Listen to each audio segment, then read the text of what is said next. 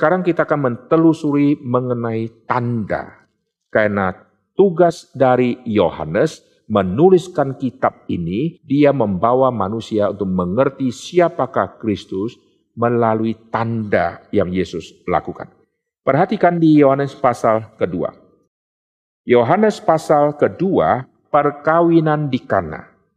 Matius, Markus, dan Lukas tidak pernah catat ini, hanya Yohanes yang mencatat.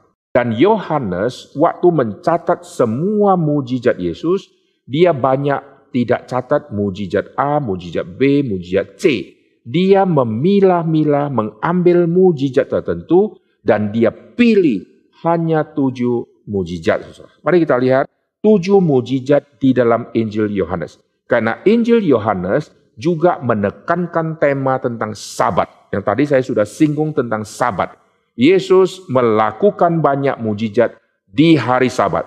Lalu karena melakukan banyak mujizat di hari sabat, maka Yesus diserang. Engkau melanggar hukum Musa. Tadi yang kita sudah lihat. Yesus menyerang mereka kembali. Kamu yang melanggar hukum sabat karena kamu sunatkan anaknya. Lalu kita lihat hari sabat itu adalah hari ketujuh. Yohanes suka memakai angka tujuh. Sampai kitab Wahyu saudara melihat Wahyu ditulis oleh Rasul Yohanes dia munculkan nanti ada tema angka tujuh. Tujuh jemaat, lalu sangkakala, dan lain-lain ada tujuh, tujuh, tujuh muncul terus. Di dalam Injil Yohanes kita melihat ada angka tujuh muncul di situ. Yesus melakukan mujizat, pengajaran-pengajaran yang sangat-sangat penting, itu nanti banyak terjadi di hari sabat. Oleh sebab itu, Yohanes mau mengarahkan kita perhatikan pengajaran dan mujizat Yesus di hari Sabat.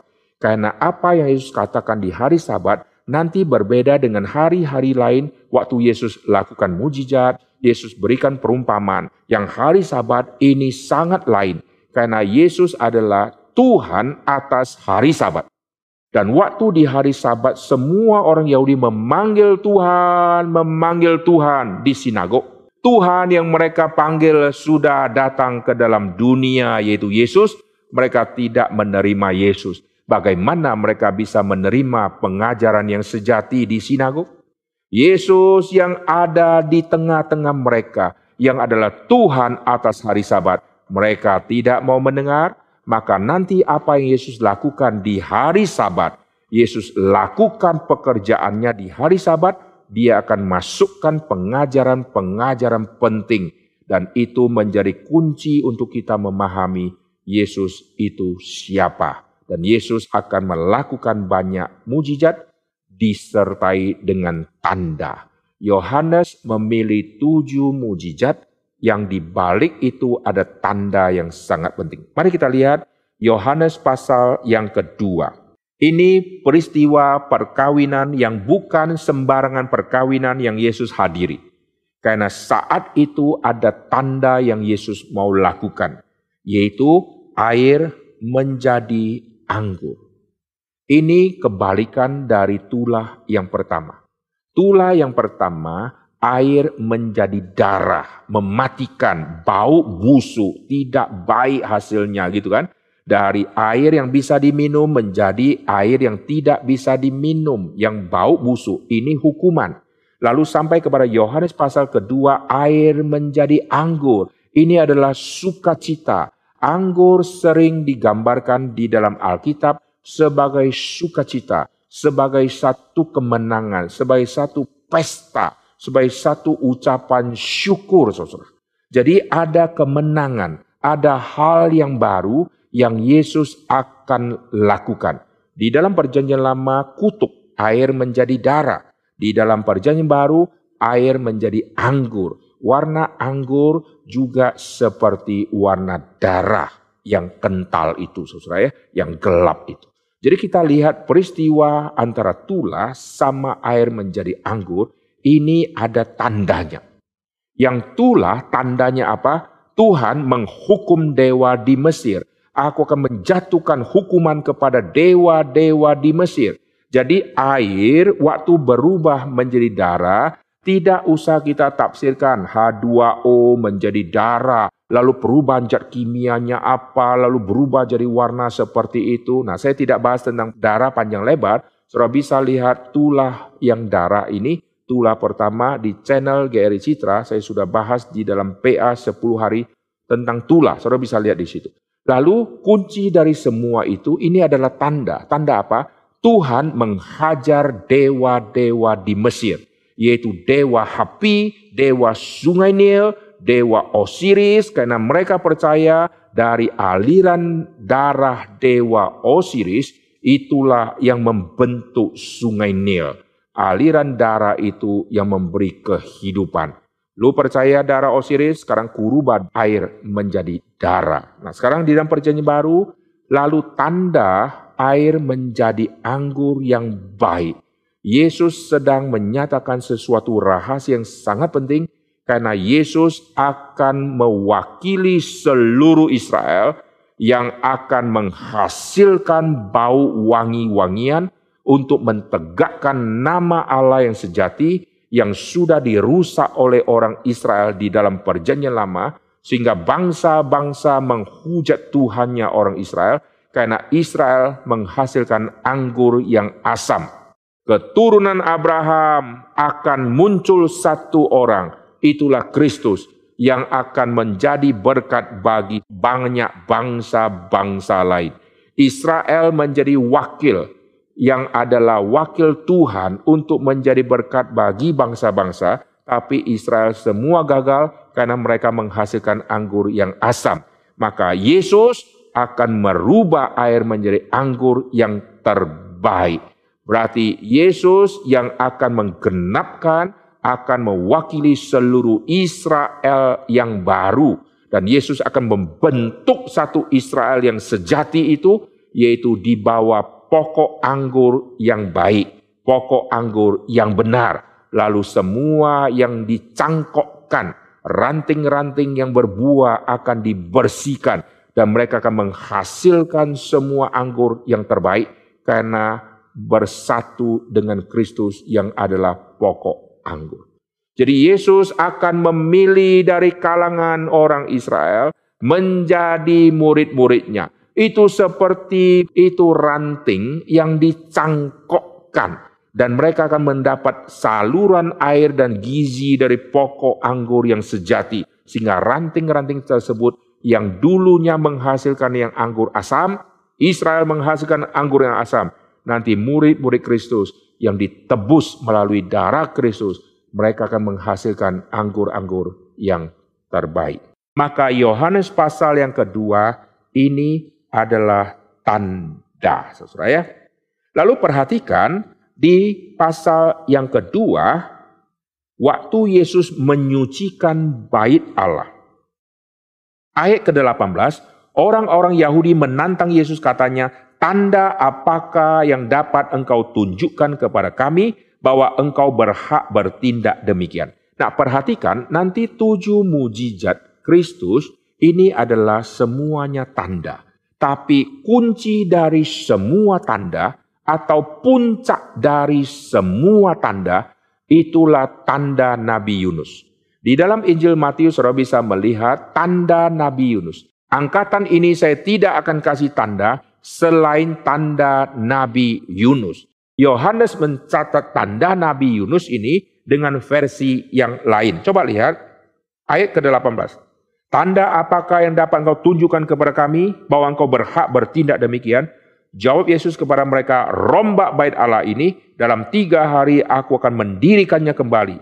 Kata orang Yahudi kepadanya, 46 tahun orang mendirikan bait Allah ini dan engkau dapat membangunnya dalam tiga hari. Tetapi yang dimaksudkan dengan bait Allah ialah tubuhnya sendiri. Ayat ke-22. Kemudian sesudah ia bangkit dari antara orang mati, barulah teringat oleh murid-muridnya bahwa hal itu telah dikatakannya dan mereka pun percaya akan kitab suci dan akan perkataan yang telah diucapkan Yesus. Perhatikan, rombak bait Allah ini aku akan dirikan di dalam tiga hari. Ini bicara tentang kematian Tuhan Yesus dan kebangkitan Tuhan Yesus. Tanda Nabi Yunus itulah tanda kematian dan tanda kebangkitan.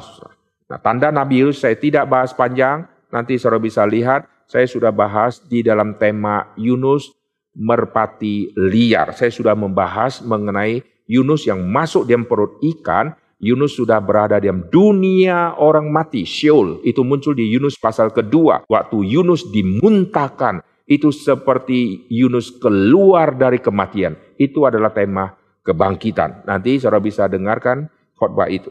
Sekarang kita kembali. Jadi Yesus akan mati, Yesus akan bangkit. Itulah tanda yang terbesar. Karena Yesus kalau tidak mati, dia tidak mungkin bisa bangkit. Kalau Yesus mati, dia harus mati seperti anak domba yang tidak bercacat dan tidak bersalah. Maka seumur hidup Tuhan Yesus, Yesus terus dicecer oleh orang banyak untuk Yesus akhirnya bisa berdosa dan akhirnya berbuat dosa. Kalau Yesus berbuat dosa, maka Yesus tidak bisa disebut anak domba yang tidak bercacat. Yesus sudah bercacat. Maka saudara perhatikan ya, pentingnya kematian Tuhan Yesus yang tidak bercacat. Dan hari ketiga dia akan bangkit. Waktu mereka minta tanda apakah, Yesus katakan kalimat tentang rombak bait Allah. Karena inilah puncak dari semua tanda. Nah sekarang kita kembali ya, mujizat pertama mengenai air menjadi anggur. Lalu perhatikan mujizat yang kedua. Kita telusuri di pasal yang keempat sekarang. Yesus menyembuhkan anak pegawai istana. Pasal yang keempat, ayat ke-46 dan seterusnya. Maka Yesus kembali lagi ke Kana di Galilea, di mana ia membuat air menjadi anggur, dan di Kapernaum ada seorang pegawai istana, anaknya sedang sakit. Ketika ia mendengar bahwa Yesus telah datang dari Yudea ke Galilea, pergilah ia kepadanya lalu meminta supaya ia datang dan menyembuhkan anaknya, sebab anaknya itu hampir mati. Maka kata Yesus kepadanya, "Jika kamu tidak melihat tanda dan mujizat, kamu tidak percaya." Pegawai istana itu berkata kepada Tuhan, "Datanglah sebelum anakku mati." Dan seterusnya. Lalu ayat ke-54. Dan itulah tanda kedua yang dibuat Yesus ketika ia pulang dari Yudea ke Galilea. Oke, perhatikan mengenai kalimat yaitu pukul berapa. Ayat yang ke-51, ketika ia masih di tengah jalan, hamba-hambanya telah datang kepadanya dengan kabar bahwa anaknya hidup. Ia bertanya kepada mereka, pukul berapa anak itu mulai sembuh? Jawab mereka, kemarin siang pukul satu demamnya hilang. Di dalam terjemahan yang lebih tepat, itu adalah jam ketujuh. Saudara perhatikan angka tujuh. Ini angka sabat, jam ketujuh. Karena orang Yahudi di dalam zaman waktu itu terpengaruh dengan cara hitungnya jamnya orang Romawi, saudara ya. Perhatikan jam 6 sampai jam 12. Jam 6 sampai jam 12 itu 6 jam. Jam 12 ke 1 itu jam yang ke-7. Maka disebut jam 1. Itu adalah jam ke-7 bahasa aslinya. Itu angka sabat keluar. Oke, sekarang kita kembali ya. Jadi ini adalah tanda yang kedua. Tanda kedua Yesus lakukan di jam yang ke-7. Itu jam 1. Sabat jam ke-7, jam angka sabat, saudara ya. Oke, lalu kita tidak bahas detail ya, karena nanti waktunya tidak cukup. Kita lihat tanda atau mujizat yang ketiga di pasal yang kelima. Dari ayat yang pertama. Ini yang kolam Bethesda tentang goncangan air. Kalau nanti air itu goncang, siapa yang terjun duluan maka dia akan sembuh. Perhatikan ayat yang ke-9 pasal yang kelima. Ini mujizat atau tanda yang ketiga. Ayat yang ke-9, dan pada saat itu juga sembuhlah orang itu, lalu ia mengangkat tilamnya dan berjalan. Tetapi hari itu hari sabat. Nah ini kuncinya ya. Hari itu adalah hari sabat. Ayat ke-10, karena itu orang-orang Yahudi berkata kepada orang yang baru sembuh itu, hari ini hari sabat, hari ketujuh. Angka tujuh muncul lagi saudara ya. Hari ini hari sabat dan tidak boleh engkau memikul tilammu dan seterusnya ya. Nah, saya tidak membahas semua mujizat ini secara detail. Ayat ke-17 dan 18. Tetapi ia berkata kepada mereka, Bapakku bekerja sampai sekarang, maka aku pun bekerja juga. Sebab itu orang-orang Yahudi lebih berusaha lagi untuk membunuhnya. Bukan saja karena ia meniadakan hari sabat, tapi juga karena ia mengatakan bahwa Allah adalah Bapaknya. Yesus anak Allah. Bagi orang yang percaya, mereka semakin diteguhkan imannya. Bagi yang tidak percaya, mereka akan membunuh Yesus. Allah adalah Bapaknya sendiri. Dan dengan demikian menyamakan dirinya dengan Allah. Pada mulanya adalah firman, firman bersama dengan Allah, firman adalah Allah. Sekarang kau menyamakan dirimu dengan Allah. Mari kita bunuh dia. Oke, jadi Yesus lakukan di hari Sabat. Sekarang perhatikan tanda yang keempat atau mujizat yang keempat di Injil Yohanes yaitu di pasal yang keenam. Akulah roti yang turun dari sorga. Perhatikan ayat ke-26. Yohanes pasal 6 ayat 26. Aku berkata kepadamu, sesungguhnya kamu mencari aku bukan karena kamu telah melihat tanda-tanda, melainkan karena kamu telah makan roti dan kamu kenyang. Jadi tanda yang sangat penting mereka tidak hiraukan. Mereka pikirkan masalah perut, harus makan, pengen kenyang. Oke, okay? ayat ke-30. Maka kata mereka kepadanya, tanda apakah yang engkau perbuat supaya dapat kami melihatnya dan percaya kepadamu? Pekerjaan apakah yang engkau lakukan? Di mujizat yang keempat atau tanda yang keempat ini, di dalam tema roti hidup, mereka menuntut Yesus lakukan tanda. Lalu Yesus berkata, Dialah roti yang turun dari surga yang akan dikonsumsi oleh orang. Barang siapa makan dagingku dan minum darahku, dia akan beroleh hidup yang kekal. Yesus sedang membicarakan kematian dia yang akan menyerahkan tubuhnya, yang akan mengalirkan darah. Jadi itu adalah tanda yang sangat penting yaitu Mesias yang akan mati seperti itu. Itu adalah puncak dari semua tanda. Jadi kalau saudara lihat ada mujizat pertama, kedua dan seterusnya, jangan terfokus pada isi mujizatnya, tapi lihat semua itu mengarah kepada apa yang Yesus sedang kerjakan, menghantar semua manusia untuk mengingat dan mempersiapkan menuju kepada tanda yang puncak, yaitu kematian Kristus yang melampaui semua tanda-tanda lain dan kebangkitan Kristus yang merupakan puncak dari semua yang Yesus sudah kerjakan. Yesus sudah mati, Yesus sekarang menang. Dia bangkit. Itulah tanda Nabi Yunus yang sangat penting. Lihat di pasal yang ke-6 tadi, Akulah roti yang telah turun dari sorga, ayat 41. Oke, mari kita lihat Yohanes pasal yang ke-6 mengenai Musa dan Yesus bagaimana. Ayat yang ke-32. Maka kata Yesus kepada mereka, Aku berkata kepadamu, sesungguhnya bukan Musa yang memberikan kamu roti dari surga, melainkan Bapakku yang memberikan kamu roti yang benar dari surga. Jadi bukan Musa, tapi Yesus. Yesus lebih tinggi dari Musa.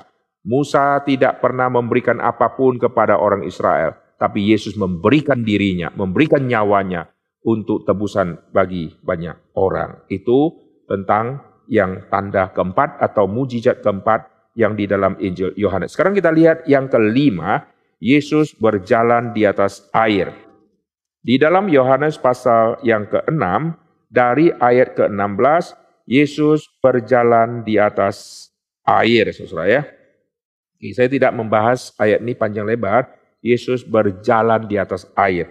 Ini adalah tindakan Yesus yang sangat penting karena di dalam perjanjian lama kita melihat di dalam kitab kejadian roh Allah melayang-layang di atas permukaan air, roh Allah ada di atas air. Waktu datangnya air bah, Mazmur mencatat Tuhan bersemayam di atas air bah. Waktu penciptaan roh Allah melayang-layang di atas air, Lalu Tuhan YHWH bersemayam di atas air bah. Sampai kepada perjanjian baru, Yesus berjalan di atas air. Allah Tritunggal di atas air. Karena air di dalam zaman dulu diibarkan sebagai chaos, sebagai satu kuasa kegelapan yang begitu mengerikan. Allah ada di atas. Oke, kita lanjut setelah Yesus berjalan di atas air, itu yang kelima. Yang pertama tadi di Yohanes pasal kedua, perkawinan yang ada di Kana. Lalu yang kedua di Yohanes pasal yang keempat, Yesus menyembuhkan anak pegawai istana. Lalu yang ketiga tentang kolam Bethesda itu di pasal yang kelima. Penyembuhan pada hari sabat di kolam Bethesda. Lalu yang keempat, Yesus memberi makan kepada lima ribu laki-laki di Yohanes pasal yang keenam. Lalu yang kelima, Yesus berjalan di atas air di Yohanes pasal yang keenam. Yesus menyembuhkan orang buta sejak lahir. Itu di Yohanes pasal yang ke-9. Coba kita lihat, itu adalah mujizat yang ke-6. Waktu di Yohanes pasal ke-9 kita juga melihat perdebatan Yesus sama Musa mana yang lebih tinggi. Mereka pegang yang Musa. Kita lihat Yohanes pasal yang ke-9, ini juga terjadi di hari Sabat. Oke, ayat yang ke-5, Selama aku di dalam dunia, akulah terang dunia. Ayat ke-6, Yesus meludah ke tanah. Lalu dia mengaduk ludahnya dengan tanah. Ini adalah tindakan penciptaan. Penciptaan Tuhan cipta manusia dari debu tanah. Sekarang mata dari orang ini sejak lahir tidak bisa lihat, tidak ada. Maka sekarang dibuat mata yang baru dengan debu tanah debu tanah yang dipakai untuk membentuk Adam itu mesti basah. Maka diam terjemah yang lain itu dikaitkan dengan tanah yang basah, tanah liat saudara. Tanah liat itu yang dipakai untuk membentuk Adam. Lalu ini tanah mesti ada unsur basah. Yesus meludah ke tanah itu seperti tindakan penciptaan di dalam zaman kejadian. Yesus menempelkan tanah yang basah tadi ke mata, lalu akhirnya terbentuklah mata yang baru yang bisa melihat. Dan hal ini terjadi pada hari Sabat. Yesus suruh basuh dirimu di kolam Siloam. Lalu perhatikan di ayat ke-14, adapun hari waktu Yesus mengaduk tanah dan memelekkan mata orang itu adalah hari Sabat. Orang itu melanggar hari Sabat. Yesus juga melanggar hari Sabat karena Yesus mengaduk-aduk tanah ini bekerja. Orang itu dengan ada tanah, lalu dia berjalan, dia mengangkat beban. Lalu dia pergi basuh diri, lalu dia dianggap melanggar karena sudah bekerja membasuh diri.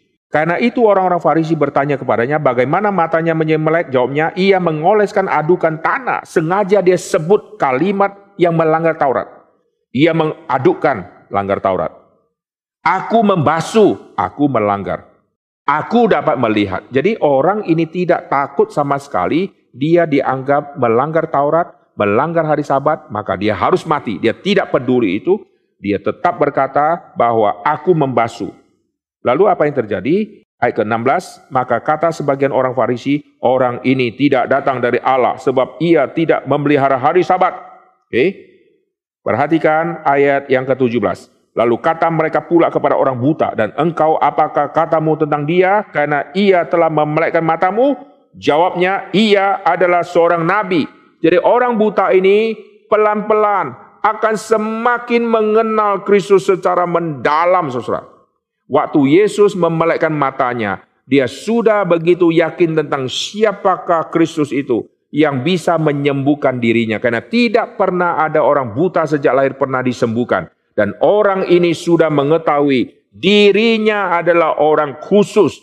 Karena dirinya adalah alat peraga yang akan disiapkan oleh Tuhan untuk nanti Mesias muncul. Mari kita lihat nanti bagian ini.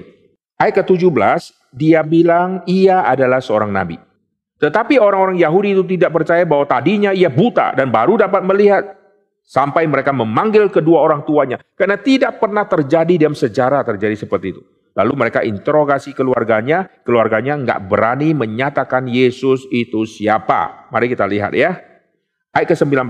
Dan bertanya kepada mereka, inikah anakmu yang kamu katakan bahwa ia lahir buta? Kalau begitu bagaimana ia sekarang dapat melihat? Jauh orang itu yang kami tahu bahwa dia ini anak kami dan bahwa ia lahir buta. Tetapi bagaimana ia sekarang dapat melihat? Kami tidak tahu. Dan siapa yang memelekkan matanya kami tidak tahu juga. Tanyakan kepadanya sendiri sebab ia sudah dewasa. Ia dapat berkata-kata untuk dirinya sendiri. Orang tuanya berkata demikian karena mereka takut kepada orang Yahudi Sebab orang Yahudi telah sepakat bahwa setiap orang yang mengaku Yesus sebagai Mesias akan dikucilkan. Perhatikan, orang tua ini ketakutan mengaku Kristus adalah Mesias. Tujuan kitab Yohanes ditulis supaya satu persatu orang mengklaim, mengkonfirmasi Yesus adalah Mesias, lalu berani bersaksi. Sedangkan kedua orang tua tidak berani mengaku Yesus Mesias, maka kesaksian mereka bukan kesaksian yang sejati mereka tipu dengan berkata, tanyakan kepada orang ini. Aku tidak tahu, ini anakku, dia dulu lahir buta. Oke, lalu perhatikan. Ayat ke-23, itulah sebabnya maka orang tuanya berkata, ia telah dewasa, tanyakan kepadanya sendiri. Lalu mereka memanggil sekali lagi orang yang tadinya buta, katakan kebenaran di hadapan Allah. Kami tahu bahwa orang ini berdosa.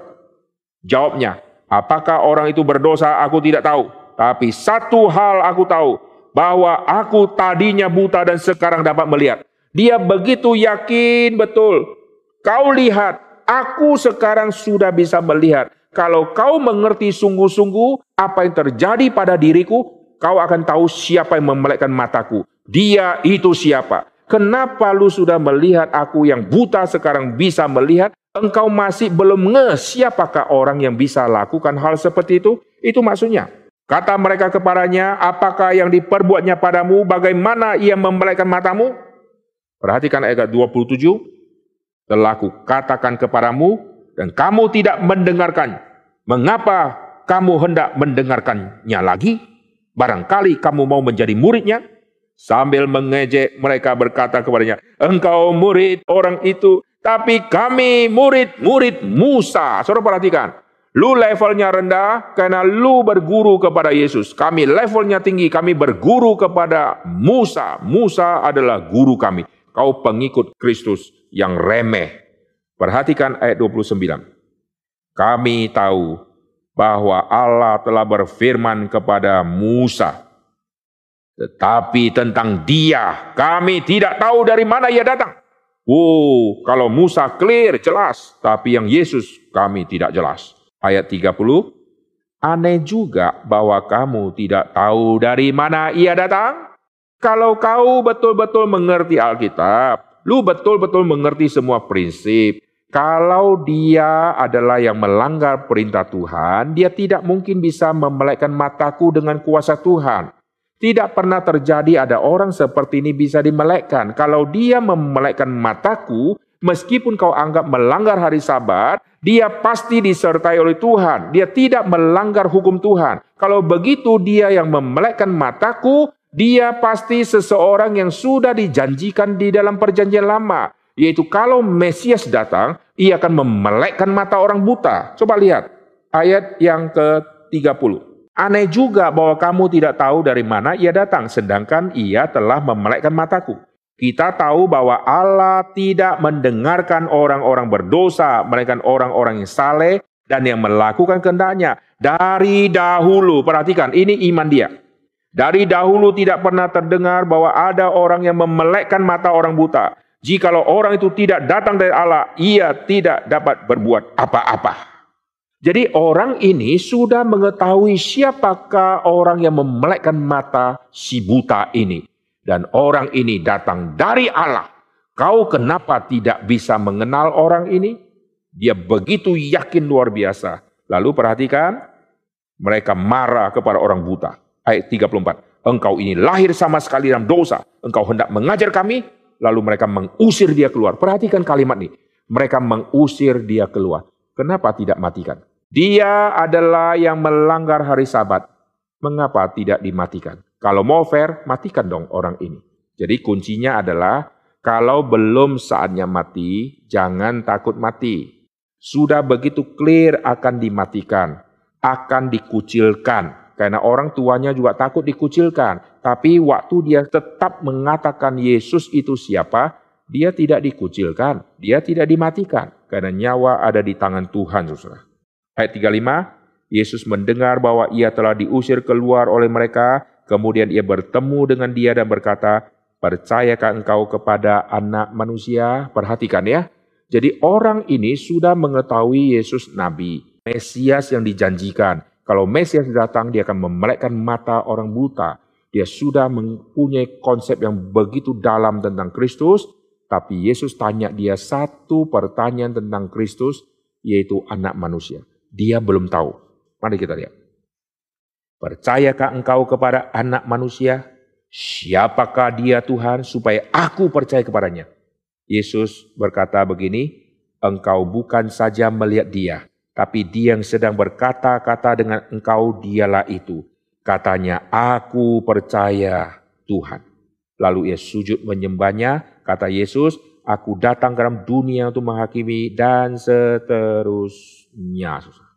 Jadi saudara perhatikan, Yohanes sudah memperkenalkan tentang siapakah yang disebut Yesus. Yesus adalah Mesias, Yesus adalah anak Allah. Semua orang akan dibawa untuk beriman kepada tema itu, tapi Injil Yohanes memasukkan ada satu tema yang sangat penting yang orang Yahudi susah untuk mengerti, yaitu konsep Mesias yang dimengerti oleh orang Yahudi yaitu Mesias adalah anak Allah, Mesias akan hidup selama-lamanya. Maka diam kitab Yohanes ini, Yohanes mau mengarahkan kepada semua puncak dari tanda, yaitu Yesus akan mati, Yesus akan bangkit. Artinya apa? Semua yang Yesus lakukan untuk mempersiapkan kematian Tuhan Yesus. Yohanes pasal pertama, Yohanes Pembaptis sudah berkata, lihatlah anak domba Allah yang menghapus dosa dunia. Jadi Yesus akan mati. Mesias, kami telah menemukan Mesias, Yesus anak Allah. Maka tema kematian masih menjadi tema misteri yang nanti akan dijelaskan lebih tuntas tentang Mesias, dia akan mati. Mesias, dia akan bangkit. Maka perhatikan diam Injil Yohanes pasal yang ke-9 ini, setelah orang ini mengerti siapakah Kristus, yaitu orang buta yang dimelekkan, maka apa yang terjadi setelah orang buta itu mengerti tentang Kristus, Yesus sekarang bertanya, kau tahu siapakah anak manusia? Ceritakan kepada saya siapa supaya aku percaya kepada dia. Lalu Yesus berkata, dia yang sedang berkata-kata kepadamu. Tema anak manusia itulah tema Yesus akan mati, Yesus akan bangkit. Maka kita lihat nanti seluruh puncak dari kitab Injil, baik Matius, Markus, Lukas, Yohanes, akan membawa semua pengertian para pengikut Kristus kepada puncak dari tanda, yaitu Mesias yang kau percaya, dialah yang akan mati, dialah yang akan bangkit. Tema ini sangat susah dimengerti. Oleh sebab itu waktu Yesus ditangkap, murid-murid melarikan diri. Yesus waktu mati, semua murid ketakutan luar biasa. Waktu Yesus bangkit, semua murid tidak tahu bahwa Yesus betul-betul akan bangkit. Maka perempuan-perempuan pergi ke kubur, mereka membawa rempah-rempah karena mereka mencari mayat, bukan mencari Yesus yang bangkit. Jadi kematian Kristus menjadi tema yang sangat sulit untuk diterima kebangkitan Kristus menjadi tema yang begitu sulit untuk diterima. Oleh sebab itu waktu Yesus sudah bangkit, Yesus menyisakan tanda untuk menyatakan kepada para murid bahwa dia yang mati, inilah dia yang bangkit. Maka ada tiga tanda yang disisakan, luka yang disisakan, yaitu tanda lubang paku di tangan, lubang paku di kaki, dan tanda luka yang ada di lambung yang ditusuk. Itu tiga tanda untuk membuktikan Yesus yang mati itulah Yesus yang bangkit, yang sama, bukan beda orangnya. Thomas berkata, sebelum aku cucuk, aku tidak akan percaya. Nanti Thomas akhirnya percaya. Satu persatu diyakinkan menjadi percaya. Maria Magdalena diyakinkan nanti menjadi percaya dua orang yang pulang ke Emmaus yang dicatat oleh kitab Lukas akhirnya menjadi percaya. rasul-rasul nanti akhirnya menjadi percaya. Yesus bertemu dengan rasul-rasul, satu persatu rasul dibuat menjadi percaya. Lalu nanti di Yohanes pasal terakhir, Yesus bertanya kepada Simon, apakah engkau mengasihi aku? Ya, aku mengasihi. Gembalakanlah domba-dombaku. Dan Yesus akan mengutus semua murid untuk menjadi saksi dia. Setelah mereka mengerti Kristus secara tuntas, mereka semua akan diutus menjadi saksi-saksi Kristus. Oke, sekarang kita kembali untuk melihat tanda tadi ya. Oke, mari kita kembali ke Yohanes pasal ke-9. Itu adalah mujizat atau tanda yang ke-6. Yesus adalah Mesias. Yesus juga adalah anak manusia. Sekarang mujizat atau tanda yang ketujuh yaitu Yohanes pasal yang ke-11. Yohanes pasal ke-11 ini adalah Lazarus yang mati. Coba lihat. Mujizat yang ketujuh ini Yesus membangkitkan Lazarus yang sudah mati empat hari, saudara ya. Dan saat Yesus menyelesaikan tujuh mujizat ini, mereka akan membunuh Lazarus dan mereka akan membunuh Yesus. Yohanes pasal yang ke-11, saya akan baca dari ayat ke-24. Kata Marta kepadanya, Aku tahu bahwa ia akan bangkit pada waktu orang-orang bangkit pada akhir zaman. Jawab Yesus, akulah kebangkitan dan hidup. Barang siapa percaya kepadaku, ia akan hidup walaupun ia sudah mati. Dan setiap orang yang hidup dan percaya kepadaku tidak akan mati selama-lamanya. Percayakah engkau akan hal ini? Jawab Marta, Ya Tuhan, aku percaya bahwa engkaulah Mesias. Perhatikan, tujuan dari Injil Yohanes. Ini disimpulkan secara lengkap di dalam mujizat yang ketujuh, yaitu akhir dari semua mujizat sebelum Yesus mati. Perhatikan ayat ke-27. Ya Tuhan, aku percaya bahwa Engkaulah Mesias, Anak Allah, Dia yang akan datang ke dalam dunia. Mesias, Anak Allah. Kita lihat Yohanes pasal ke-20 ayat 31. Tetapi semua yang tercantum di sini telah dicatat supaya kamu percaya bahwa Yesuslah Mesias, anak Allah. Oke? Semua tanda sampai tanda ketujuh atau mujizat ketujuh, Marta mengatakan, engkaulah Mesias, anak Allah. Kita sudah melihat dari pasal yang ke-20 ayat 31, mengenai semua identitas Kristus yang sudah muncul di Yohanes pasal 1, lalu kita sudah melihat tentang tanda-tanda. Nah, ini semua sudah inti dari seluruh kitab Yohanes. Nah, sekarang kita akan melihat detail-detail penjelasan dari si A yang akan dibawa mengerti Kristus, si B dibawa mengerti kepada Kristus, dan seterusnya. Kita telusuri kembali ke Yohanes. Kita lihat Yohanes pasal yang ketiga, bagaimana seorang pemimpin agama Yahudi yang bernama Nikodemus nanti akan mengerti. Lihat pasal yang ketiga. Ayat yang kedua, ia datang pada waktu malam kepada Yesus dan berkata, Rabi, kami tahu bahwa engkau datang sebagai guru yang diutus Allah, sebab tidak ada seorang pun yang dapat mengadakan tanda-tanda yang engkau adakan. Jadi Nikodemus sudah mempunyai satu pengertian ada sesuatu yang beda di dalam diri Tuhan Yesus karena ada tanda-tanda yang dia sudah lakukan. Maka terjadilah pertemuan ini lalu nanti Yesus berkata kau harus dilahirkan kembali. Jadi Nikodemus belum mengenal Kristus secara full tetapi dia sudah heran melihat Yesus bisa melakukan begitu banyak keajaiban yang luar biasa pasti ini orangnya lain. Maka terjadi pertemuan. Dan Yesus menginjili dia dengan berkata, kau harus dilahirkan kembali. Akhirnya setelah terjadi pembicaraan itu, Yohanes menelusuri Nikodemus ini melihat perkembangan imannya. Dari yang ketemu Tuhan Yesus, disuruh engkau harus dilahirkan kembali, sampai kita lihat dia pro kepada Yesus, itu di Yohanes pasal yang ketujuh. Dari Yohanes pasal ke-7 kita menemukan ada perubahan konsep yang terjadi di dalam diri Nikodemus, yaitu saya percaya saat itu Nikodemus sudah menjadi orang percaya. Jadi pertemuan dengan Yesus di pasal ketiga, lalu masuk ke pasal yang ketujuh, sudah menjadi orang percaya.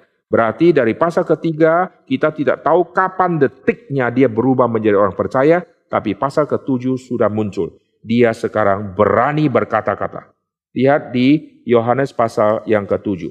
Ayat yang ke-45, maka penjaga-penjaga itu pergi kepada imam-imam kepala dan orang-orang Farisi yang berkata kepada mereka, Mengapa kamu tidak membawanya? Jawab penjaga-penjaga itu, belum pernah seorang manusia berkata seperti orang itu.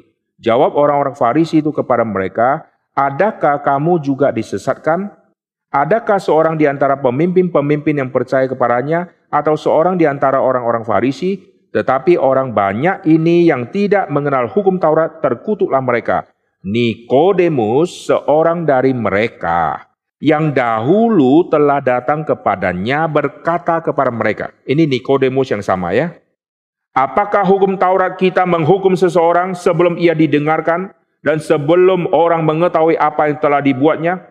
Jawab mereka, apakah engkau juga orang Galilea? Selidikilah kitab suci dan engkau akan tahu bahwa tidak ada nabi yang datang dari Galilea. Jadi dari kalimat mereka berani menyerang Nikodemus ada kemungkinan yang sangat besar mereka sudah melihat tindak tanduk dari Nikodemus yang sudah tidak pro kepada mereka. Hari lepas hari sudah melihat Nikodemus terjadi perubahan yang sangat drastis. Kenapa tidak ekstrim lagi? Maka begitu Nikodemus berkata di dalam pasal yang ketujuh, langsung mereka langsung mencemooh dia, langsung menyerang dia dengan begitu berani. Kalau Nikodemus baru kali itu berkata dan belum menunjukkan sikap membela Tuhan Yesus, maka saya percaya tidak mungkin keluar kalimat yang begitu keras kepada Nikodemus. Ini kalimat yang begitu menghina pemimpin agama Yahudi. Perhatikan kalimat mereka. Apakah engkau juga orang Galilea? Selidiki kitab suci. Seorang pemimpin agama Yahudi disuruh selidiki Alkitab. Sudah selidiki sejak masa muda. Justru sudah ahli maka disebut pemimpin. Sekarang pemimpin bisa dihina seperti ini Berarti karena Nikodemus sudah tidak lagi di kubunya mereka, maka mereka sekarang menyerang dia luar biasa. Maka saya percaya di pasal ketujuh ini membuktikan Nikodemus pasti sudah menjadi orang percaya. Lalu Yohanes mentelusuri iman dari Nikodemus, yaitu pada saat Yohanes pasal 19. Mari kita lihat. Yohanes pasal yang ke-19, kita lihat Yohanes pasal 19 ayat 38, ada Yusuf dari Arimatea. Ayat ke-39, Nikodemus datang ke situ. Dialah yang mula-mula datang waktu malam kepada Yesus. Jadi Yohanes memperkenalkan Nikodemus di pasal ke-7 adalah Nikodemus di pasal ketiga. Nikodemus di pasal ke-19 juga Nikodemus yang di pasal yang ketiga. Begitu pentingnya pasal ketiga. Karena pasal ketiga itu adalah titik penting Nikodemus dengarkan Injil langsung dari mulut Tuhan Yesus. Maka ada kemungkinan saat itu setelah pembicaraan selesai, mungkin dia tidak bisa tidur dan saat itulah dia mengambil keputusan untuk percaya kepada Tuhan Yesus. Maka waktu pasal ketujuh, penulis kitab Yohanes arahkan ke pasal ketiga. Waktu pasal 19, penulis kitab Yohanes arahkan lagi ke pasal ketiga Berarti malam pertemuan itu kemungkinan besar itulah malam pertobatan yang sejati muncul, saudara ya. Nanti kalau kita ketemu Nikodemus di surga, kita tanya dia ya. Kita lihat Yohanes pasal ke-19 ayat 39. Nikodemus ini siapa? Dialah yang mula-mula datang pada waktu malam kepada Yesus. Ia membawa campuran minyak mur dengan minyak gaharu, kira-kira 50 kati beratnya. Mereka mengambil mayat Yesus, mengapaninya mereka, saudara ya. Jadi Nikodemus dan Yusuf Arimatea mengambil mayat, berarti pegang mayat. Di dalam kebudayaan Yahudi, pegang mayat itu adalah najis. Apalagi Yesus harus cepat-cepat dikubur karena akan masuk hari sabat. Orang Yahudi kalau mau masuk sabat, mereka harus mentahirkan diri, mempersiapkan diri, tidak boleh bersentuhan dengan yang najis. Pegang mayat, sentuh mayat itu najis. Mereka tidak peduli hukum di dalam perjanjian lama karena mereka melihat Yesus yang mati, itu mereka berikan satu penghormatan yang luar biasa kepada Yesus dengan mengabaikan adat istiadat yang akan menajiskan mereka kalau bersentuhan dengan mayat, saudara. Setelah itu Nikodemus tidak pernah lagi diceritakan hidupnya. Jadi Nikodemus berani bersaksi melalui tindakan dia yang ikut menguburkan. Ini sangat mengerikan saudara. Kalau hanya berkata, aku percaya Yesus, bersaksi untuk Yesus hanya ngomong toh, ini jauh dari kematian saudara. Karena waktu sudah ngomong, orang lihat lu cuma ngomong, nggak ada bukti, kau hidup sebagai orang percaya, maka orang tidak matikan. Tapi kalau kau ngomong, kau juga lakukan, nyatakan imanmu melalui perbuatan, resiko mati sangat tinggi. Maka Nikodemus nyatakan iman dan perbuatan dia dengan real ikut menguburkan bersama dengan Yusuf Arimatea. Ini dua orang hebat yang muncul di hari kematian Tuhan Yesus. Bagaimana Yusuf Arimatea mencapai puncak iman yang luar biasa. Injil Yohanes memperkenalkan Yusuf Arimatea adalah murid Yesus. Lihat ayat ke-38. Orang kaya ini menjadi murid Tuhan Yesus. Dan sekarang dia bersaksi dengan tindakan, dia minta dia mau turunkan mayat. Ini resiko sangat besar bagi seorang yang ingin melakukan satu jasa kepada mayat Tuhan Yesus, berarti dia adalah kelompoknya Yesus. Kalau kelompoknya Yesus, dia pasti akan dikucilkan. Tapi dia tidak peduli, lu mau kucilkan saya silakan kucilkan, tapi dia tetap menyatakan sikap hormat untuk melakukan satu tindakan kesaksian hidup yang nyata di dalam menghormati Tuhan Yesus, mengapani Tuhan Yesus, dan seterusnya. Oke, kita kembali ke Injil Yohanes ya. Tadi saya sudah katakan angka tujuh muncul di Injil Yohanes di dalam tujuh mujizat, lalu jam yang ketujuh Lalu kita juga bisa melihat ada tujuh murid setelah Yesus bangkit. Itu angka tujuh muncul di situ. Mari kita lihat dulu di dalam Yohanes pasal 21. Yohanes pasal ke-21 ayat kedua ada Simon, ada Thomas, ada Nathanael, dua anak Jebedeus, ini Yakobus dan Yohanes, dan dua murid yang lain. Ini ada tujuh murid yang ada di pantai Danau Tiberias. Dua orang murid yang lain saya duga kemungkinan besar adalah Filipus dan Andreas. Karena Filipus dan Andreas kalau muncul sering berdua di dalam Injil Yohanes. Ada muncul Filipus, ada muncul Andreas. Maka saya duga dua orang murid lainnya itu adalah Filipus dan Andreas. Lalu di dalam Injil Yohanes kita tidak lihat ayatnya ya, saya langsung sebutkan ya. Di dalam Injil Yohanes ada tujuh nama rasul yang disebut. Bukan anak-anak Jebedeus. Itu nama rasulnya nggak disebut. Tapi yang disebut namanya.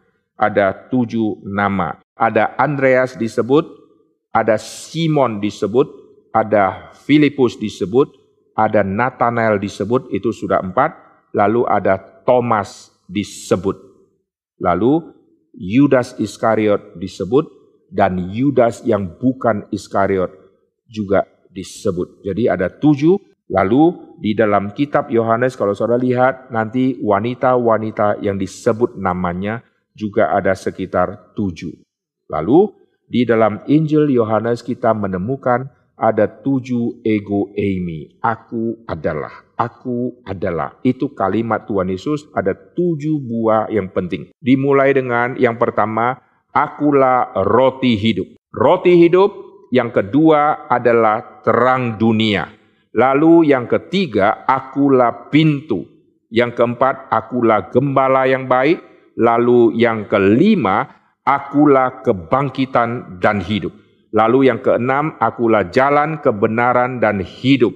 Yang ketujuh, akulah pokok anggur yang benar. Oke, ini adalah tujuh. Saya ulangi, yang pertama, akulah roti hidup. Yohanes pasal yang keenam. Akulah terang dunia di dalam Yohanes pasal yang ke-8. Akulah pintu Yohanes pasal ke-10, akulah gembala yang baik Yohanes pasal yang ke-10, akulah kebangkitan dan hidup Yohanes pasal ke-11, akulah jalan kebenaran dan hidup Yohanes pasal 14, akulah pokok anggur yang benar Yohanes pasal yang ke-15. Itu tujuh ego emi, siapakah Tuhan Yesus yang sesungguhnya. Oke, okay? nah kita tidak membahas panjang lebar tentang ego ini dan hari ini kita akan selesaikan Yohanes dan seluruh struktur umum kita sudah lihat dan saya punya sesi adalah sampai Yohanes pasal yang ke-12. Mari kita kembali ke Injil Yohanes. Sekarang lihat di pasal yang keempat, bagaimana perempuan Samaria ini dibawa untuk percaya kepada Kristus. Pertama, dia tidak tahu siapakah orang Yahudi ini, kok datang-datang minta air, padahal kan tidak boleh. Ayat yang ke-9. Maka kata perempuan Samaria itu kepadanya, masakan engkau seorang Yahudi minta minum kepada seorang Samaria? Sebab orang Yahudi tidak bergaul dengan orang Samaria dan seterusnya. Lalu nanti Yesus bicara tentang dosanya dan seterusnya. Lalu Yesus berkata, padaku ada air yang hidup, yang kau minum tidak akan haus lagi. Lalu kita perhatikan ayat ke-19. Kata perempuan itu kepadanya, Tuhan nyata sekarang padaku bahwa engkau seorang nabi dari yang tidak kenal. Sekarang menuju pengertian Yesus adalah nabi. Ayat ke-25. Jawab perempuan itu kepadanya, Aku tahu bahwa Mesias akan datang yang disebut Kristus. Apabila ia datang, ia akan memberitakan segala sesuatu kepada kami. Kata Yesus kepadanya, Akulah dia. Sekarang dia semakin clear. Yesus adalah Nabi, lalu Yesus juga adalah Mesias. Setelah pengertian dia mencapai level Yesus adalah Mesias, sekarang dia bersaksi. Dia membawa orang-orang Samaria datang kepada Kristus. Karena ini tujuan dari kitab Yohanes. Menghantar manusia mengenal Kristus, lalu memberi kesaksian tentang kebenaran itu. Sekarang kita lihat Yohanes pasal kelima, waktu Yesus bersaksi tentang dirinya. Mari kita lihat. Yohanes pasal yang kelima. Ayat ke-25, Aku berkata kepadamu, sesungguhnya saatnya akan tiba dan sudah tiba bahwa orang-orang mati akan mendengar suara anak Allah dan mereka yang mendengarnya akan hidup. Jadi Yesus anak Allah. Lihat ayat ke-26, sebab sama seperti Bapa mempunyai hidup dalam dirinya sendiri, demikian juga diberikannya anak mempunyai hidup dalam dirinya sendiri. Dan ia telah memberikan kuasa kepadanya untuk menghakimi karena ia adalah anak manusia. Perhatikan ada tema anak manusia yang nanti akan dijelaskan. Karena anak Allah ini akan mati, akan bangkit. Mesias akan mati dan akan bangkit. Perhatikan waktu Yohanes pasal ke-6 tentang roti hidup. Di situ muncul tema anak manusia. Karena roti hidup bicara tentang Yesus akan memecahkan tubuhnya, Yesus akan mati. Itu tema anak manusia. Lihat ayat ke-27, bekerjalah bukan untuk makanan yang akan binasa, melainkan untuk makanan yang bertahan sampai hidup yang kekal yang akan diberikan anak manusia kepadamu. Karena anak manusia akan memecahkan tubuhnya dan akan menjadi makanan bagi banyak orang. Oke, anak manusia. Oke, sekarang saya ajak saudara untuk melihat tema penting tentang anak manusia distripkan di dalam semua tema. Kita mundur lihat Yohanes pasal yang ketiga. Ayat ke-13, tidak ada seorang pun yang telah naik ke surga selain daripada dia yang telah turun dari surga, yaitu anak manusia. Jadi Yesus dikirim dari surga ke bumi, inkarnasi menjadi manusia untuk nanti mati. Maka tema anak manusia itu muncul. Dan sama seperti Musa meninggikan ular di padang gurun, demikian juga anak manusia. Yesus akan dipaku di atas kayu salib, akan ditinggikan. Demikian juga anak manusia harus ditinggikan. Oke, okay? jadi setiap kali bicara Yesus Mesias, Yesus anak Allah, nanti tema tentang anak manusia itu diselipkan. Seperti di Yohanes pasal ke-6, Yohanes pasal ke-9, yaitu orang yang buta sejak lahir. Yesus tanya, kau tahu tentang anak manusia? Oke, okay, seterusnya ya. Oke, kita lanjut. Mari kita lihat di dalam Yohanes pasal yang ke-6, di ayat yang ke-62. Dan bagaimanakah jika kamu melihat anak manusia naik ke tempat di mana ia sebelumnya berada? Yesus turun dari surga ke bumi. Sebut anak manusia akan mati, nanti anak manusia akan naik ke tempat semula. Oke, Yesus yang sudah mati, Yesus yang sudah bangkit, dia yang akan menampakkan diri 40 hari, setelah itu dia akan naik ke surga. Oke, lihat di Yohanes pasal ke-7, kesaksian Yesus tentang dirinya sendiri, lalu terjadi semacam konflik di dalam pikiran orang-orang yang tidak percaya kepada Tuhan Yesus. Yesus ini adalah Kristus, Yesus ini siapa sebetulnya? Mari kita lihat ya, terjadi kontradiksi di dalam pikiran orang-orang Yahudi waktu itu. Perhatikan dari ayat ke-25, saudara ikuti logika berpikirnya ya. Beberapa orang dari Yerusalem berkata, bukankah dia ini yang mereka mau bunuh? Lihatlah, ia berbicara dengan leluasa, dan mereka tidak mengatakan apa-apa kepadanya. Mungkinkah pemimpin kita benar-benar sudah tahu bahwa ia adalah Kristus? Perhatikan ya, jadi Yesus adalah Kristus. Kristus itu Mesias ya. Yesus adalah Kristus. Orang yang sama atau orang yang beda. Perhatikan konfliknya mereka. Tetapi orang ini kita tahu dari mana asalnya. Orang ini, ini Yesus.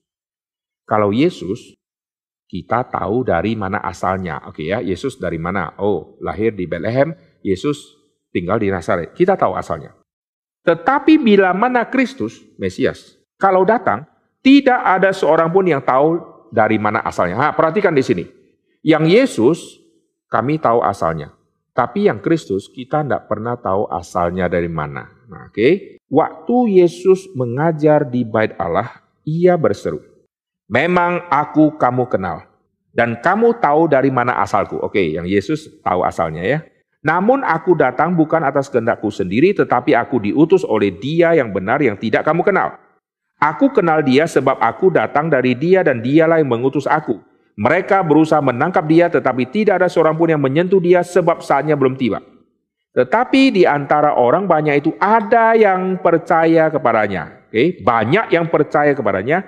Mereka berkata, apabila Kristus, perhatikan, apabila Kristus datang, mungkinkah Kristus mengadakan mujizat ini lebih banyak daripada Yesus?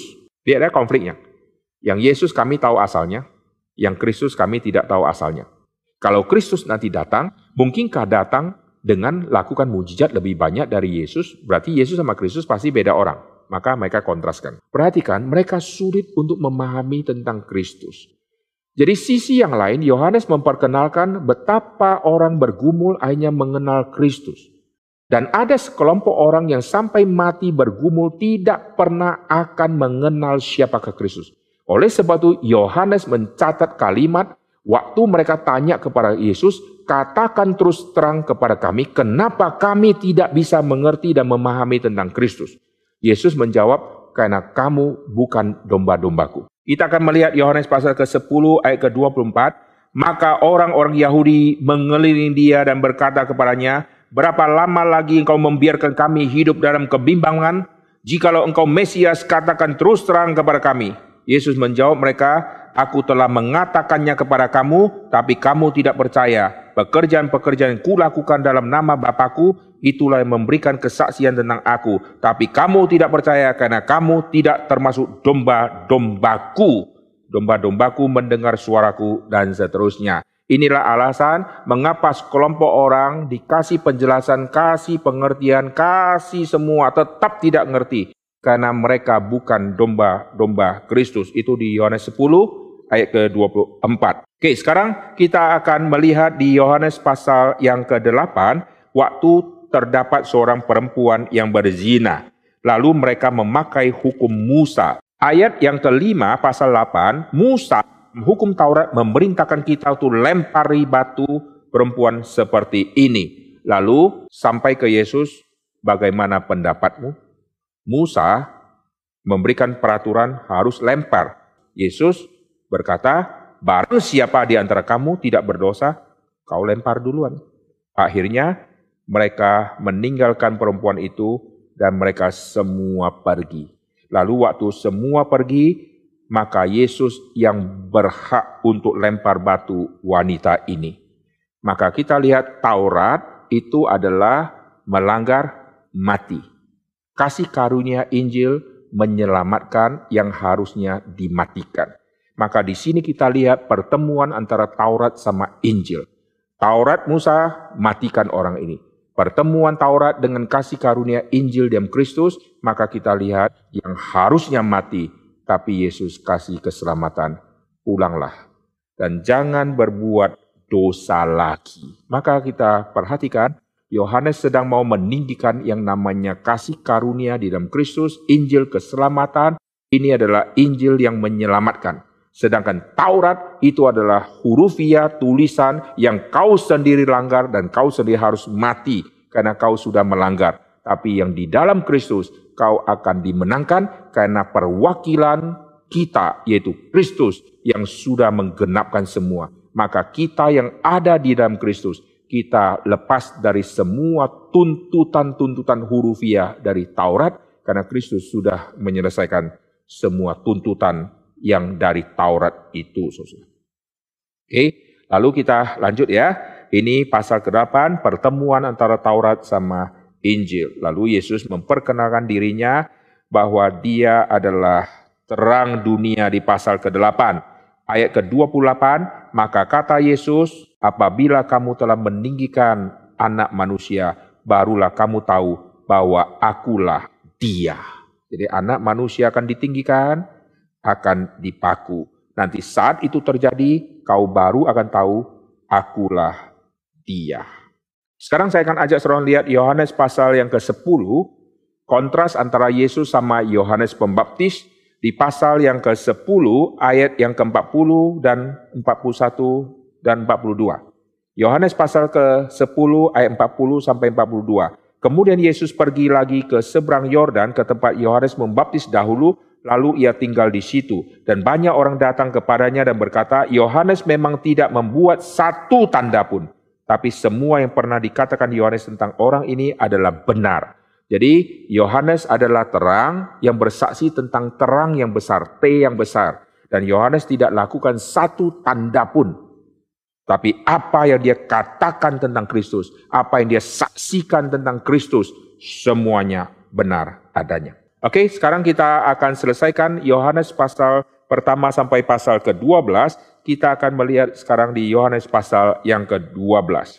Di dalam Yohanes pasal ke-12, bagaimana seorang wanita yang disebut dikasih oleh Yesus mengerti tentang Kristus secara mendalam.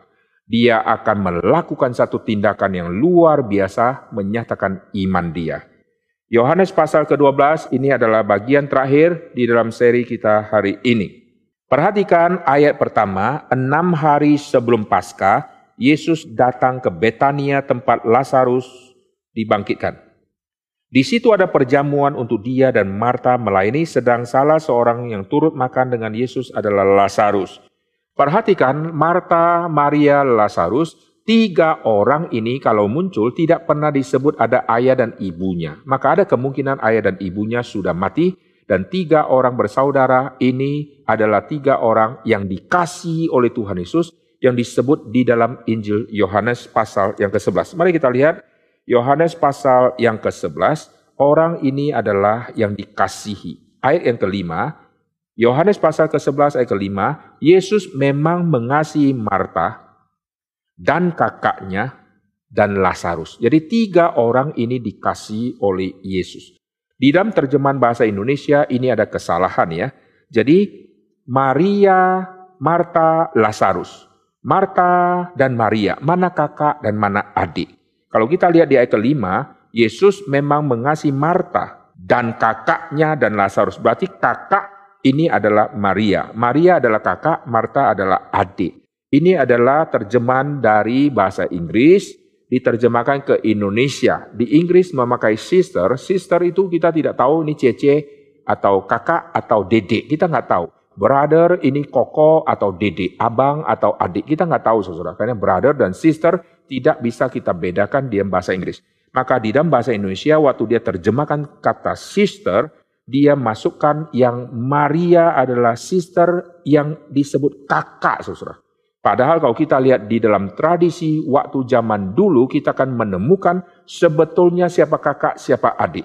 Di dalam terjemahan bahasa Mandarin ini lebih tepat yang mana kakak, yang mana adik. Kakak bukan Maria, kakak adalah Marta. Karena Marta sebagai kakak, waktu ayah dan ibu tidak disebut atau ayah dan ibu sudah tidak ada, maka tradisi Yahudi seorang yang umur lebih tua, yang kakak atau yang kokoh, dia akan menyambut tamu. Waktu Yesus berkunjung ke rumah Maria dan Marta, Marta yang menyambut. Saudara kalau perhatikan di dalam Yohanes pasal yang ke-11, waktu Lazarus mati, Yohanes pasal ke-11 ayat 21, nanti Marta duluan yang muncul, ayat ke-32 Maria yang muncul. Jadi Maria sama Marta, Marta yang adalah kakak. Marta sibuk-sibuk urusi makanan, lalu yang Maria mendengarkan kalimat Yesus waktu Yesus berkunjung. Lukas mencatat Yesus memuji yang Maria, yaitu Maria sudah melakukan yang terbaik. Dan saat itu Marta tidak mendengar dan Maria mendengar. Maka saya percaya yang Yesus katakan kepada Maria waktu Yesus berkunjung ke rumah Marta Maria, Yesus bicara tentang kematian dia yang harus digenapi di Yerusalem. Mari kita lihat di dalam kitab Lukas. Waktu Lukas pasal 9 mencatat Yesus dimuliakan di atas gunung, hanya Lukas yang mencatat isi pembicaraan Yesus sama Musa dan Elia waktu menampakkan diri.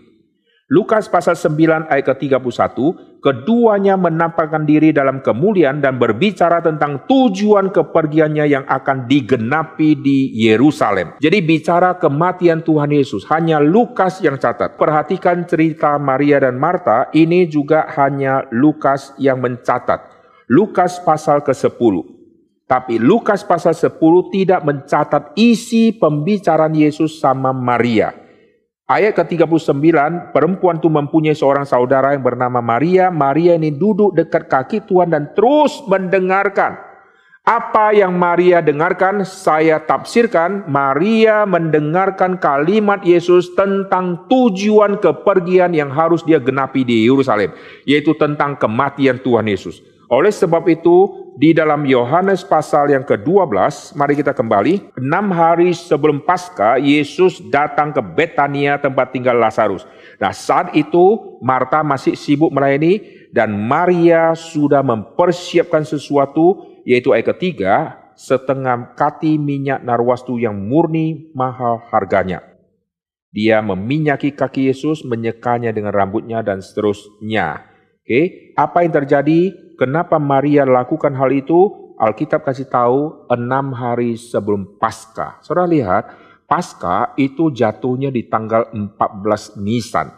14 Nisan, 13 Nisan, lalu 12 Nisan, 11 Nisan, 10 Nisan, 9 Nisan. Enam hari sebelum Paskah jatuhnya di 9 Nisan. Kenapa sembilan nisan itu sangat penting? Karena sepuluh nisan pada saat mau pasca, sepuluh nisan itu domba akan dikurung sampai tanggal 14. 14 Nisan adalah hari pasca, binatang akan dibunuh dan tanggal 10 binatang akan dikurung. Dikurung untuk nanti membuktikan dirinya cacat atau tidak, tanggal 14 itu nanti harinya. Maka tanggal 9 itu adalah satu hari sebelum tanggal 10. Oleh sebab itu, tanggal 9 tidak boleh tunda lagi. Maria langsung kasih minyak itu karena tanggal 10 Yesus adalah domba Paskah yang akan tanda petik dikurung, saudara. Tanda petik akan ditaruh di satu tempat untuk nanti sampai tanggal 14 akan disiapkan untuk dikorbankan. Oleh sebab itu nanti tanggal 9, lalu keesokan harinya, Yesus akan masuk ke Yerusalem. Itu seperti kandang, saudara. Mari kita lihat Yohanes pasal ke-12. Ayat yang ke-12, keesokan harinya, ketika orang banyak datang merayakan pesta mendengar bahwa Yesus sedang di tengah jalan menuju ke Yerusalem. Mereka langsung terjadi apa? mereka akan mengeluh-elukan Yesus, Hosana dan seterusnya. Ini tanggal 10 domba pasca dikurung saudara. Maka sejak Yohanes pasal ke-12 yaitu masuk ke keesokan harinya yaitu tanggal 10 sampai tanggal 14 Yesus akan dicek habis-habisan dia bercacat atau tidak. Dan saat itulah ujian yang begitu berat yang Yesus akan lalui karena semua akan serang Yesus untuk menyatakan Yesus bercacat, Yesus bersalah. Sampai puncaknya di atas kayu salib muncul penjahat yang terus merongrong supaya Yesus mengatakan kalimat yang lain selain tujuh perkataan kayu salib. Lalu orang di bawah salib juga merongrong Tuhan Yesus supaya Yesus keluarkan kalimat untuk maki mereka sehingga menjadi delapan perkataan kayu salib atau sembilan perkataan kayu salib atau sepuluh. Lalu minta Yesus turun dari kayu salib supaya mereka melihat. Semua memancing Yesus supaya Yesus dengan kemarahan dia akhirnya melakukan satu tindakan yang tidak dicatat di perjanjian lama. Supaya Yesus gagal disebut domba pasca yang akan disembeli yang tidak bercacat celah secara yang namanya rohani. Secara tubuh Yesus akan bercacat karena Yesus akan dilukai, luka akan begitu banyak tubuh akan tersobek, secara tubuh dia akan luka. Domba di perjanjian lama tidak boleh luka secara tubuh, tapi Yesus secara tubuh harus luka, tapi secara rohani tidak boleh ada dosa, karena Yesus menyelamatkan umatnya dari dosa mereka. Jadi urusan rohani tidak boleh ada cacat. Maka 10 Nisan sampai 14 Nisan itu adalah hari yang paling menentukan untuk Yesus harus tetap bertahan, tidak boleh ada dosa. Maka Yohanes pasal 12 menceritakan bagaimana Maria yang akhirnya mengerti begitu dalam tentang Kristus, akhirnya dia memecahkan minyak itu, mengambil minyak itu lalu menyekanya dengan rambutnya, Saudara. Padahal di pasal yang ke-11 Yohanes mencatat pasal ke-11 waktu Lazarus dibangkitkan ayat ke-32. Setibanya Maria di tempat Yesus berada dan melihat dia, tersungkurlah ia di depan kakinya dan berkata kepadanya, Tuhan sekiranya engkau ada di sini, saudaraku pasti tidak mati. Dan seterusnya ya. Nanti di pasal ke-12, Maria akhirnya ambil minyak yang termahal, minyak yang dipersiapkan untuk hari pernikahan untuk nanti menjadi harum-harum di kamar pengantin, sekarang dia pecahkan untuk Tuhan Yesus. Saudara ya, itu di pasal yang ke-12. Nah, kita akan mengakhiri semua ini nanti waktu masuk ke pasal ke-13 itu saatnya malam terakhir. Yesus bertemu dengan murid-muridnya, Yesus membasuh kaki murid-muridnya, Yesus mengajarkan doktrin Roh Kudus, Yesus mempersiapkan semua murid-murid untuk nanti mereka akan dibenci oleh dunia, tapi Kristus sudah berdoa untuk mereka dan seterusnya. Lalu nanti akan dilanjutkan dengan Yesus akan mati, Yesus akan bangkit. Waktu Yesus bangkit, teringatlah mereka akan semua perkataan Kristus tentang tanda Mesias itu. Yesus akan mati, Yesus akan bangkit. Mesias akan mati, Mesias akan bangkit. Anak manusia akan mati, anak manusia akan bangkit. Yesus akan membuktikan dirinya hidup, Yesus akan mengumpulkan kembali semua domba tercerai-berai, lalu masuk ke pasal 21, Yesus mempersiapkan Simon untuk menjadi utusan, menjadi seorang yang akan menggembalakan umat-umat Tuhan.